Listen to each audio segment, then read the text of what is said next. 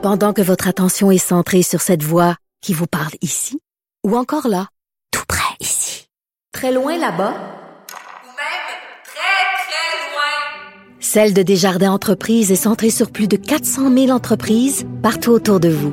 Depuis plus de cent vingt ans, nos équipes dédiées accompagnent les entrepreneurs d'ici à chaque étape pour qu'ils puissent rester centrés sur ce qui compte, la croissance de leur entreprise. Est-ce que vous êtes en train de transformer votre maison en bunker là, en attendant la, la, la crise du coronavirus? Puis là, vous achetez là, quarante-cinq gallons de sauce Tabasco puis vingt-cinq mille rouleaux de papier de toilette. Nous allons en parler avec Sylvain Charlebois, professeur de distribution et politique agroalimentaire à la faculté de management et d'agriculture de l'Université d'Alousie. Bonjour Sylvain. Bonjour. Ben là, ça va, ça va commencer à coûter cher, les, les, les, les, les rouleaux de papier de toilette. Ils commencent à avoir de la rareté parce que les gens commencent à en stocker. Oui, ben, avec, avec les marchés boursiers, là, ces temps-ci, j'opterais plus pour euh, du pepto-bismol et pas du papier de toilette. Ben, c'est, c'est bizarre un peu ce qui se passe, hein. Tout d'un coup, le papier de toilette est un bien essentiel, faut, faut croire, là. Mais euh, c'est, c'est normal d'avoir des choses à la maison parce qu'il y a toutes sortes de choses qui peuvent arriver, tempêtes, euh, tremblements de terre, des désastres naturels. C'est tout à fait normal d'avoir euh, euh, pour trois, quatre jours de produits. Là. Moi, en fait, je me souviens, le, le verglas en quatre-vingt-dix-huit au Québec, là, c'était, c'était pas, c'était pas simple. Là.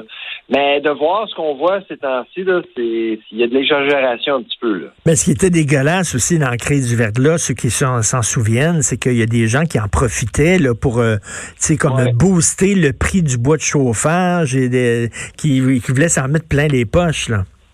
Ah oui, absolument. Mais je pense pas qu'on va voir ça parce que là, en quatre-vingt-dix-huit, évidemment, il n'y avait pas les réseaux sociaux.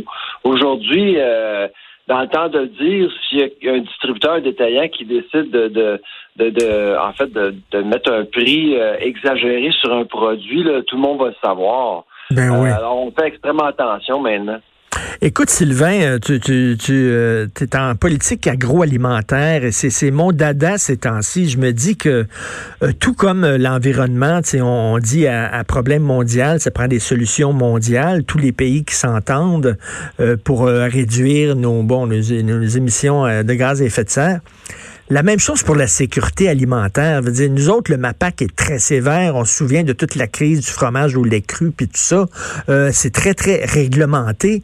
Mais il y a des pays là où euh, la sécurité alimentaire, elle est défaillante. Puis à un moment donné, il va falloir les mettre au pas, ces pays-là, parce que quand eux autres, euh, quand eux autres euh, euh, toussent, quand eux autres prennent froid, c'est nous autres qui toussons. Là. Il va falloir à un moment donné dire à la Chine qu'il y a des, des marchés là, où il y a de la viande là, qui est étalée comme ça en plein jour, pendant trois quatre jours, que c'est, ça nous met tous en danger?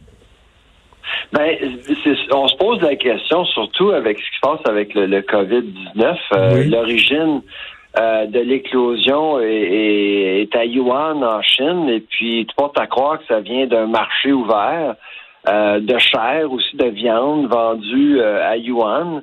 Et, et on se pose la question, est-ce que les standards de salubrité sont suffisamment élevés Euh, en Chine, surtout, euh, pour euh, qu'on puisse se sentir en sécurité. Oui. En Occident, je vais vous dire, Richard, en Occident, c'est pas mal partout pareil. Là. Qu'on compare l'Europe aux États-Unis, au Canada, au Japon, tout ça, euh, les standards de salubrité sont, sont semblables, mais c'est lorsqu'on va en Asie, les choses se, se compliquent un petit peu. Là. Oui, oui, mais c'est ça. Puis c'est pas du racisme de dire ça. Là. Veut dire, il y a, il y a des pays où, qui n'ont pas les mêmes standards que nous au point de vue de la, de la salubrité puis de la manutention des aliments. Euh, écoute, euh, j'ai une amie, moi, qui va régulièrement en Inde. Là, les gens défèquent dans la rue. Là, on fait pas ça ici. C'est certain que il va falloir, à un moment donné, j'imagine, adopter des standards euh, de salubrité puis de sécurité alimentaire qui soient les mêmes partout sur la planète, parce que la planète est interconnectée. Là, on couche toutes dans le même lit. Là. Bon, ouais. Ce qui arrive aux États-Unis, par exemple, parce qu'il y, y a beaucoup de transactions qui se passent entre les Américains puis, puis la Chine, là, euh, on va avoir des agents de la U S D A ou de la F D A en Chine ah, pour oui. surveiller les risques sur place. Oh oui. Euh, chose qu'on on fait une fois de temps en temps au Canada, mais on le fait pas suffisamment. suffisamment. Au Canada, on a trois mille huit cents inspecteurs au fédéral, là, environ, mais il n'y en a pas un qui est affecté, par exemple, à la Chine à temps plein encore. Mais tandis qu'aux États-Unis, on, on gère les risques ailleurs, avant même mmh. que le produit atteigne les frontières. C'est ça, on s'en va en amont.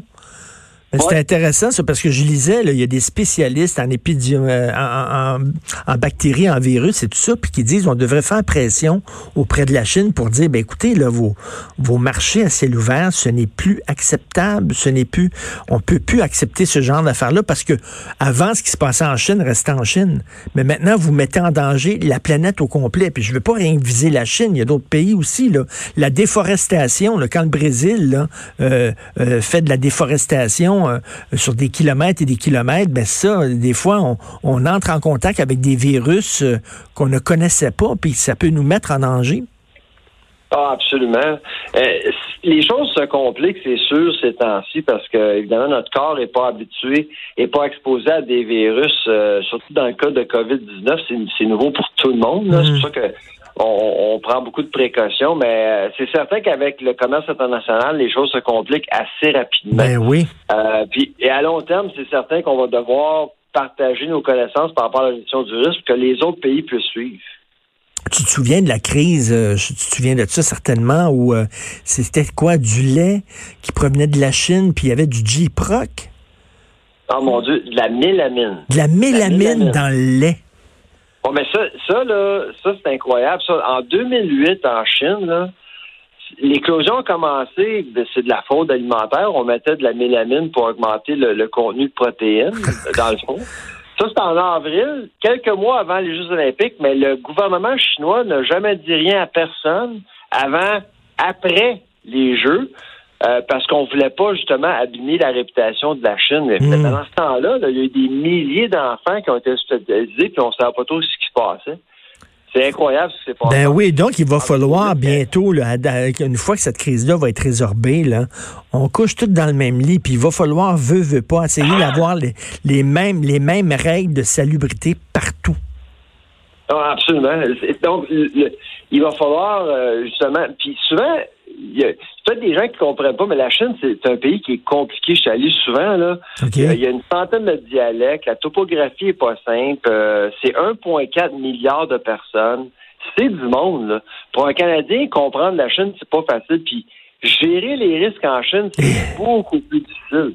Ben oui, écoute, puis en plus, eux autres, ils disent, ça fait partie de nos traditions. Euh, qui vous êtes, vous autres, pour nous dire comment faire? Euh, on a des traditions millénaires, c'est comme ça qu'on fait. Vous autres, vous avez votre façon de faire, on a la nôtre. Mais tu sais, dans un monde interconnecté, ça peut plus tenir, ça. Donc, ça va ouais. être très, ça va être un challenge, un défi incroyable, ça. Justement, qu'on puisse se mettre tous à la même page. Merci beaucoup, Sylvain. Ça fait plaisir. Merci. Sylvain Charlebois de la, l'Université d'Alousie.